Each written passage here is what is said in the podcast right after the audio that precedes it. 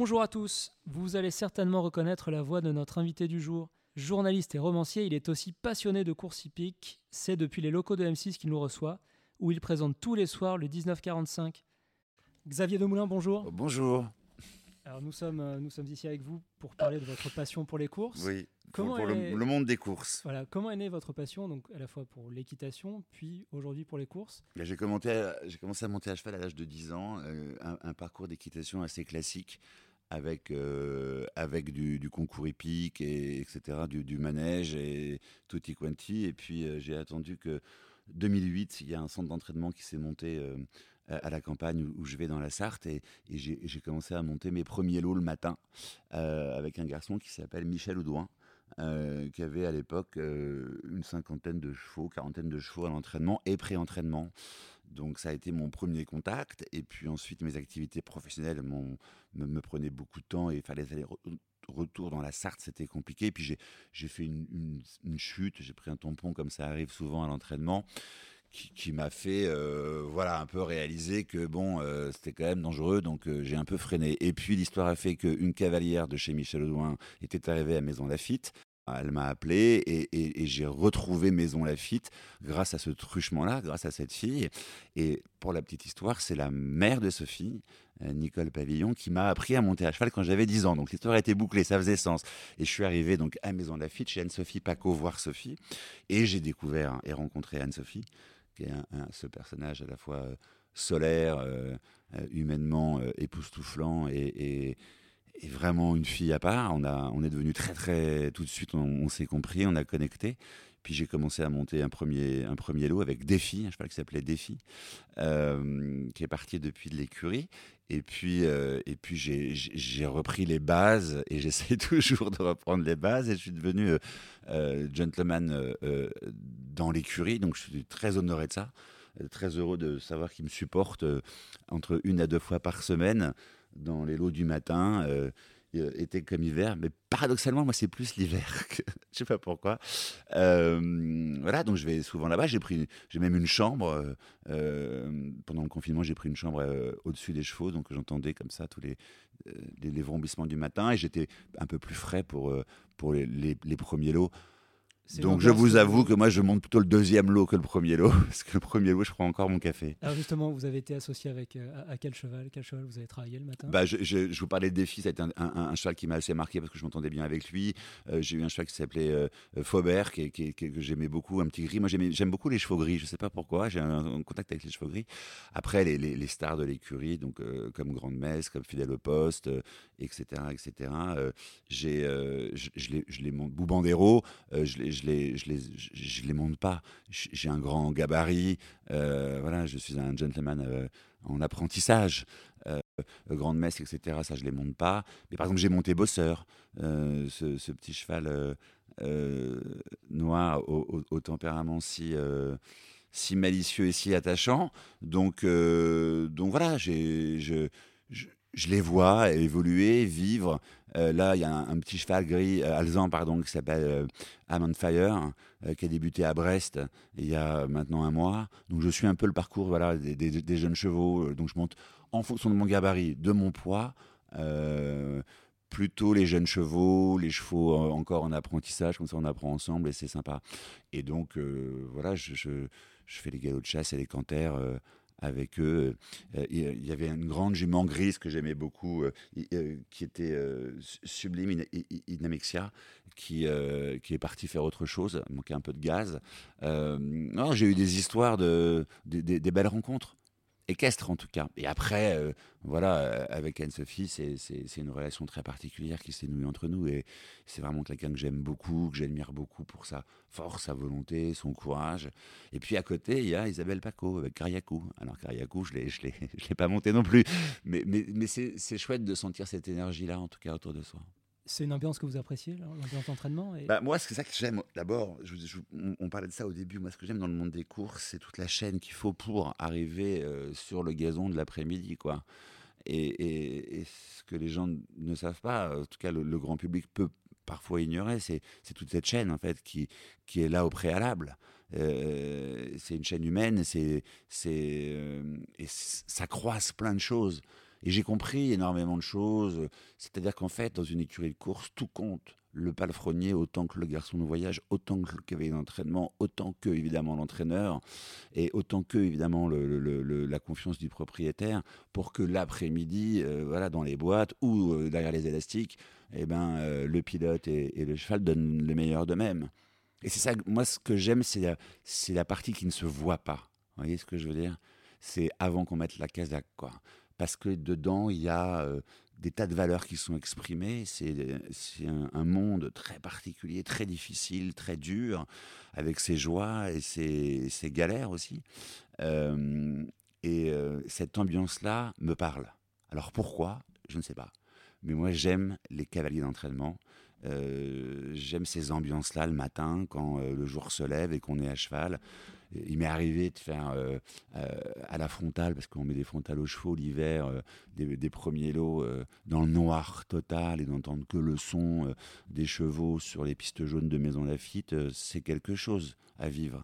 Et puis après, il y a tout le travail, l'évolution, et puis les blessures, les bobos, les, les moments d'espoir, les moments de où d'un coup, voilà on a l'impression que c'est foutu, en fait c'est pas foutu. Donc il y a plein de choses qui se jouent humainement et qui dépassent même le, le, ce, comment dirais-je, euh, l'impératif d'aller courir sur le champ de course, sur l'hippodrome. Vous voyez ce que je veux dire? Et cette chaîne humaine, c'est, ce qui se joue, euh, le travail, euh, les soins prodigués aux chevaux, se lever le matin à 5 heures du mat, nourrir les chevaux, faire les box, monter le premier lot, hiver comme été, hiver comme hiver. Enfin, c'est fou, quoi. Et je vous parle pas, évidemment, euh, de, tous ces gens qui parcourent la France entière pour deux minutes de course. Et euh, avec un courage et une foi chevillée au corps, c'est extraordinaire. Vous comprenez ce que je veux dire? C'est cette chaîne-là, moi, qui me, qui me fait rêver, en fait. Et vous avez noué des relations avec certains, certains professionnels, certains jockeys? Ouais, parce qu'ils viennent de temps en temps sauter les chevaux. Euh, donc, euh, je, notamment, j'ai rencontré Félix de Gilles, qui est un garçon surprenant, euh, de par ses origines, de par son profil, de par son, son rapport à la vie. De sa... C'est au-delà de la manière de monter. quand, quand, quand vous, vous, voyez, alors lui, je le connais pas, mais je le suis, Bertrand Lestrade, comment ses préparations, comment le, le le type envisage en fait son parcours, comment euh, il, euh, il parle aussi des autres passions, le, le, tennis, le sport, la récupération, le footing, l'équilibre. Enfin, vous voyez, euh, Félix, par exemple, c'est quelqu'un qui, qui fait du miel, qui, qui fait de la boxe, qui. c'est des gens complets. Et, et, je trouve que. Alors, moi, il y a un truc qui me révolte c'est les gens qui, regardent les courses, qui disent Ouais, mais ça va, c'est le cheval qui fait tout. Mais, mais on peut pas dire ça. Évidemment que le cheval fait énormément, mais s'il n'y a pas de bon pilote, c'est précieux, quoi. Et, je ne comprends pas euh, comment on peut aujourd'hui être dans un pays qui, ne, qui méconnaît autant ses jockeys. Et, et ces garçons-là, qui sont plus charmants, sympathiques, qui sont courageux, sportifs, ils n'ont pas le statut d'athlète de, haut niveau. Oui, de sportif, tout. De sportif de haut niveau, ouais. Alors que, je sais pas, m'aller faire un canter, un canter, même un galop de chasse à, à Maison Lafitte, vous allez voir que c'est pas du sport. Et donc ces garçons-là, non seulement montent euh, des lots le matin, mais l'après-midi, ils s'enfilent six courses. Ils ne sont pas aux courses, ils s'enfilent six courses. Et je me souviens d'une anecdote de gros naïf que je peux être parfois. Je disais à Félix alors, avant le, le grand steeplechase, tu, tu breaks un peu, tu, tu te concentres. Il dit absolument pas, on verra déjà demain, quoi. Et puis, en fait, ils avaient, ils avaient tous monté 3-4 courses avant la grande course finale d'obstacles. Et les mecs, ils ont quand même le, le, gaz et, la poids. Et je ne vous parle pas euh, des problèmes de poids et des problèmes que vous connaissez par cœur. Et, euh, et de tout ce que ça implique. Et puis, c'est, c'est, l'obstacle, moi, ça me fascine. Je suis plus Auteuil que Longchamp, mais, mais, mais, mais même si j'adore les, les, les, grandes courses de plat, euh, je, je, sais pas, c'est. Enfin, les gars savent tous, quand ils vont partir, ils savent pas s'ils vont rentrer quand même. Donc ça donne une dimension euh, tragique. Ouais, euh, tragique quoi. Euh, enfin, humaine, très très forte à cette aventure-là. Et je vous dis, c'est ce que j'aime, c'est que c'est une multitude de petits détails. Et puis aussi une multitude de conversations. vous avez la conversation avec l'entraîneur doit parler au propriétaire, il doit parler à son personnel, il doit parler à lui-même aussi pour croire en son projet, et puis il doit parler à ses chevaux. Et puis il y a cette relation qui se met en place. Les, les entraîneurs aujourd'hui, c'est des gens extrêmement courageux que j'admire beaucoup. Et vous, ça vous apporte quoi dans votre quotidien, dans votre vie professionnelle, d'aller le matin, par exemple, à Maison Lafitte? C'est quoi? C'est une très bonne question. Quand on est capable de faire canter ou monter des lots, on peut tout faire après. Moi, j'ai envie d'arriver à maîtriser tout ça parce que c'est quelque chose qui m'apporte plein d'autres choses par ailleurs, en fait.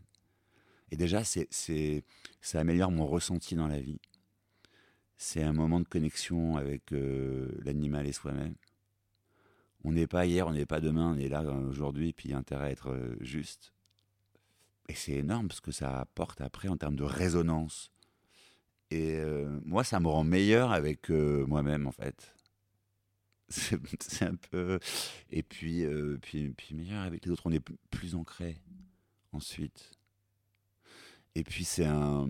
Moi, j'aime bien l'écurie aussi parce que c'est on n'est c'est pas un centre équestre quoi on n'est pas là pour euh, on, attrape un train en marche et j'ai de la chance de tomber sur des sur du personnel et des cavaliers d'entraînement euh, tout le monde hein, garçon de voyage euh, palefrenier etc euh, maréchal ferrand même la veto le dentiste enfin hyper bienveillant et, sympathique quoi et puis vous savez, il y avait une phrase, je crois que c'est Michel Robert qui disait ça. Il disait Putain, avant, on montait à cheval pour se montrer, maintenant, on monte à cheval pour se trouver. Je trouve ça assez juste. Et, euh, moi, quand je monte un lot, j'ai l'impression, quand ça se passe bien, et que je me prends pas une valise et que je ne mets pas là, et que j'y arrive, euh, j'ai l'impression de me trouver. Mais je vous dis ça euh, à la fois très humblement et très sérieusement, quoi je fais des rencontres là. Il y a un garçon qui s'appelle Manu Cardon, euh, qui est un ancien grand jockey de l'Est, qui, qui a eu. qui était le cavalier d'entraînement de Tiberian. Tiberian, qui était ce fameux cheval du souffleur élevé, né au moulin du logis ou pas loin, par Tiberius César. Euh, c'est une histoire de fou. Et donc ce garçon, Manu Cardon, grand cavalier de, course, bon ben un peu fracturé de partout, arrive fatalement un jour où c'est plus possible, arrive chez Alain Couetil, et puis euh, ben, devient garçon de voyage et monte euh, les chevaux compliqués d'Alain Couetil, qui a énormément de chevaux là-bas à l'entraînement. Et, il se passe un truc avec Tiberian, et je pense que je me permets de dire ça parce que même les jockeys de ce cheval-là, Olivier euh, Pellier notamment, qu'il a monté euh, à, la Melbourne Cup, a dit en conférence de presse que si le cheval était comme ça, c'était grâce à, Manu Carnon. Ce qui veut bien dire l'importance du cavalier d'entraînement. Moi, ça me rend parfois un peu malheureux de voir que ces cavaliers-là ne sont pas non plus suffisamment reconnus, quoi, parce qu'ils sont essentiels au dispositif. Alors après, chez Anne-Sophie, par exemple, ils sont très valorisés. Euh, euh, chez David Cotin, j'ai l'impression qu'ils sont, que, voilà, comme il vient de monter son, son, écurie, il les valorise aussi beaucoup. Euh, à chaque fois qu'ils ont une course gagnée, il y a toute une nouvelle génération d'entraîneurs, voilà. Et puis je vous dis, je, reviens vachement là-dessus, sur, sur le métier d'entraîneur que je découvre, quoi. Enfin, c'est fou ce que fait Anne-Sophie et Paco. Euh, de se lancer là-dedans, c'est euh, une entreprise à faire tourner, mais avec, euh, avec ces fils à la patte que sont les chevaux de course, des box à, à remplir, des courses à gagner. Ça en fait des cerveaux à gérer en même temps, vous voyez Avoir votre propre casaque pour l'instant, non ah, Non, non, non, non, moi, ça, ça m'intéresse pas pour l'instant. Non. Même élevé? Non, euh, je dis pas que j'irai pas un jour. Hein. Je, je, dis pas que j'aurai pas mes couleurs un jour, mais euh, c'est pas un fantasme que j'ai. Moi, j'aime sentir la rentrer dans le box, euh, sentir le cheval monter dessus, euh, apprendre. je sais pas, vous voyez ce que je veux dire mm. J'ai un rapport plus animal à la chose en fait.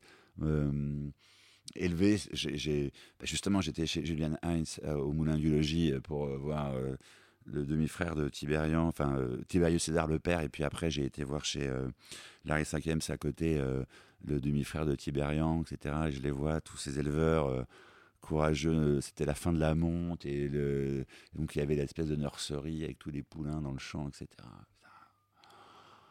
C'est magnifique. Mais, euh, mais je, je, pour l'instant, non. L'heure n'est pas d'avoir ni de posséder. Je, je, je me nourris d'autre chose. Mais j'adore ça. Même aller marcher, même être à pied euh, à, à, Pognard, regarder les, les, les lots passer. Euh, moi, ça me, ça me procure un bien-être infini. Quoi. Quel regard portez-vous sur, sur cet univers, justement, sur cet univers des courses? Et, et, quand vous en parlez autour de vous, par exemple Je trouve que c'est un univers très dur très difficile, très ingrat, où il faut avoir extrêmement de force, de courage et de volonté, de travail aussi. Que euh, ça se passe pas comme ça, euh, que ça prend du temps, qu'il y a beaucoup d'injustices aussi. Euh, à commencer par le froid l'hiver, la pluie. Tout, non mais ça vous recentre sur la vie en fait. Vous voyez ce que je veux dire? Et que dedans, il y a je connais pas une écurie qui a pas un problème de personnel, par exemple. Et ça veut, dire qu'il y, a un sujet, quoi. Et je sais que je ne veux pas me mêler de ce qui ne regarde pas, mais il y a, peut-être des aides à, donner euh, encore pour que euh, bah, tout le monde arrive à mieux gagner sa vie, quoi. Sauf que parfois, je sens, quand je regarde un peu tout ça, énormément de précarité dans la manière. Euh, d'être, c'est fragile, quoi. C'est tellement beau, c'est tellement fragile. Et le, le, les installations sont. Je vous dis, c'est des entreprises à faire tourner et je pense qu'il faut encourager euh, tout le monde, quoi.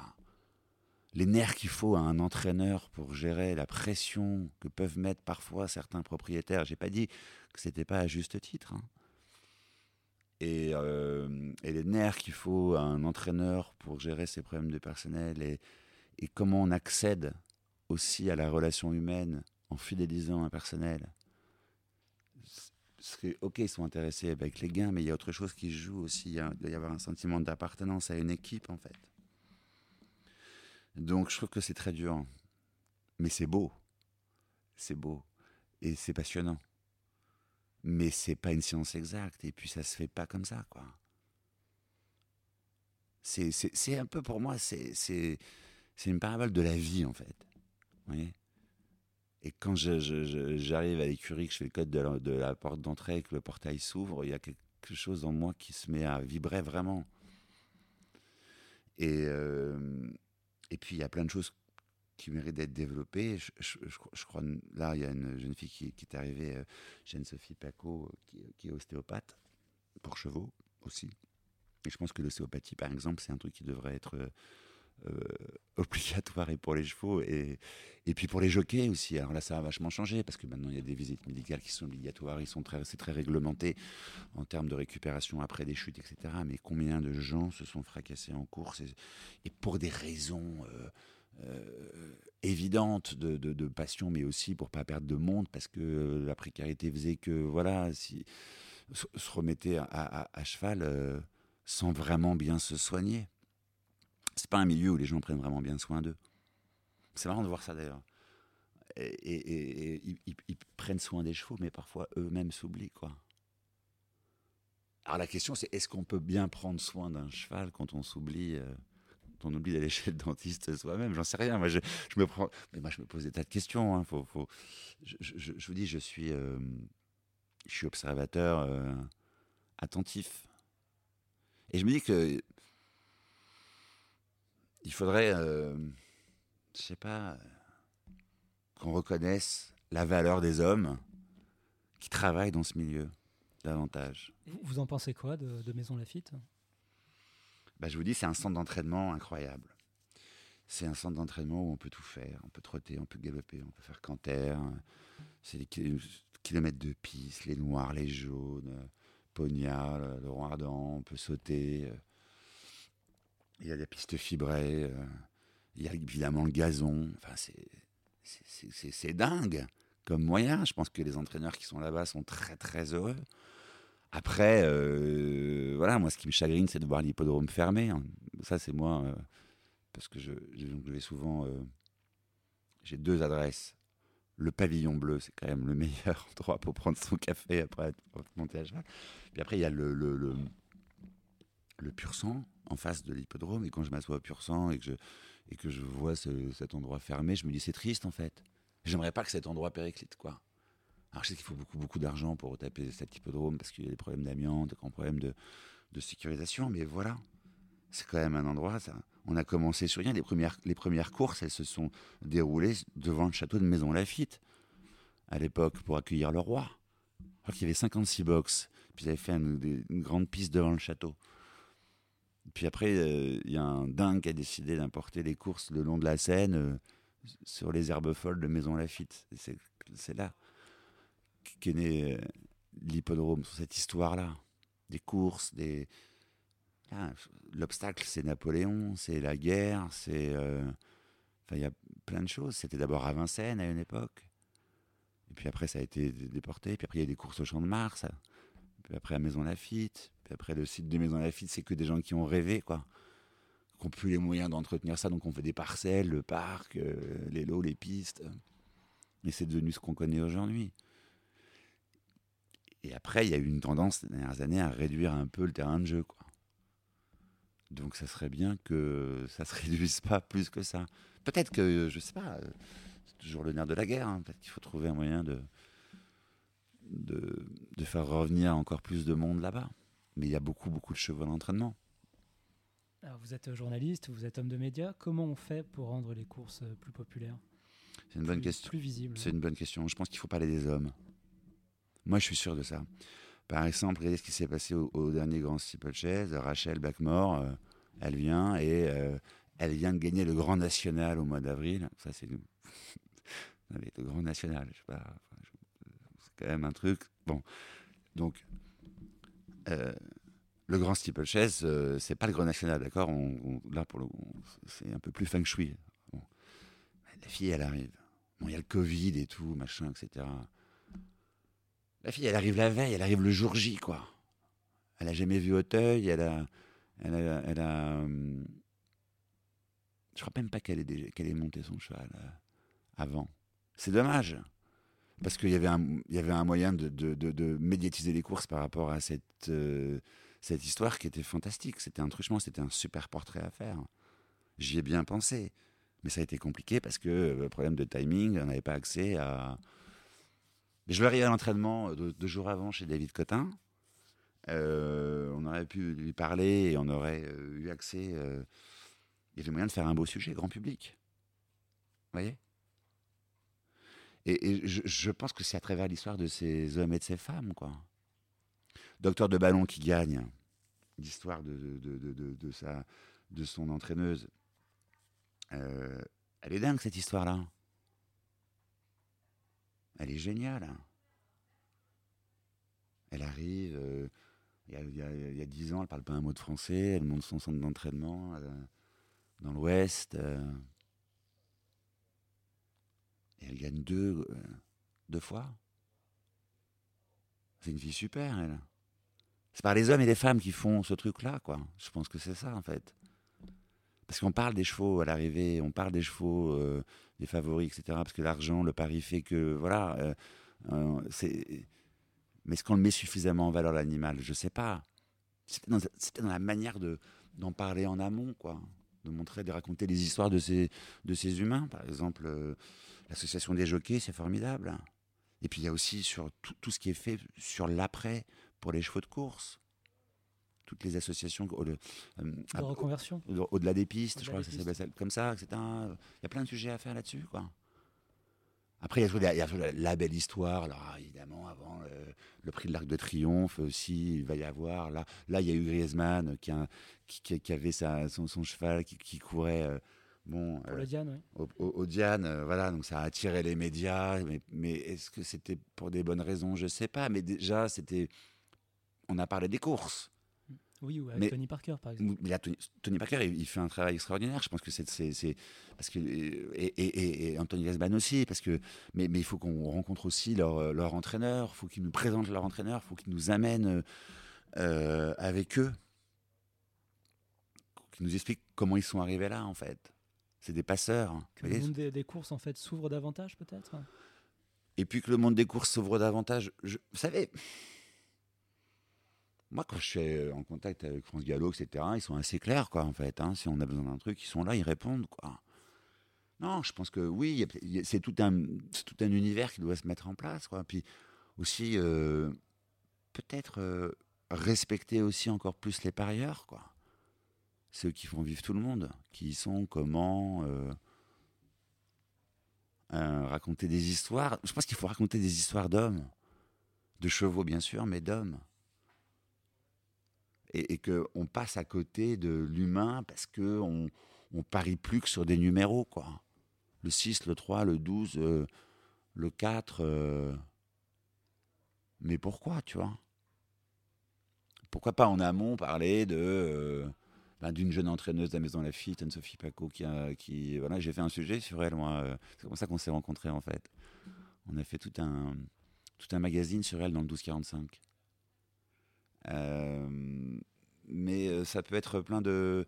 Un garçon de voyage, c'est quoi un garçon de voyage? Qu'est-ce que ça implique comme responsabilité de, de, de, faire monter un cheval de course euh, dans un camion? Comment il voyage? C'est Manu Cardon qui m'a expliqué ça, l'importance du voyage. C'est des histoires en fait qu'il faut raconter. Je pense qu'on manque d'histoires. Vous êtes romancier à côté. Est-ce que vous avez songé à écrire sur les courses? Non, là j'ai écrit une nouvelle là, récemment qui s'appelle L'été des pur sang, qui est sortie dans le L, euh, qui, était, qui raconte un.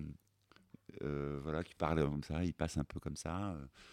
Euh, non, j'ai pas encore songé à ça. Peut-être que j'y songe, peut-être, je sais pas. Je sais pas si j'ai si j'en serais capable. Vous savez, pour moi, le plus grand écrivain sur les courses et sur les chevaux contemporains, euh, c'est Homérique. Le dictionnaire amoureux, du cheval, d'Homérique. Si vous avez un cadeau à faire, un livre à emmener avec vous cet été, il disait ça, quoi. Le mec est dingue. Et lui, c'était un cavalier, entraînement, il est monté en course. Il est, après, il est devenu, euh, il est devenu euh, pour Libération pendant X années le chronique. Et je, je, pense que voilà, on manque de ce genre de d'éclairage. Même si vous n'avez jamais vu un cheval de votre vie, si vous lisez 3-4 pages du dictionnaire, vous prenez une claque.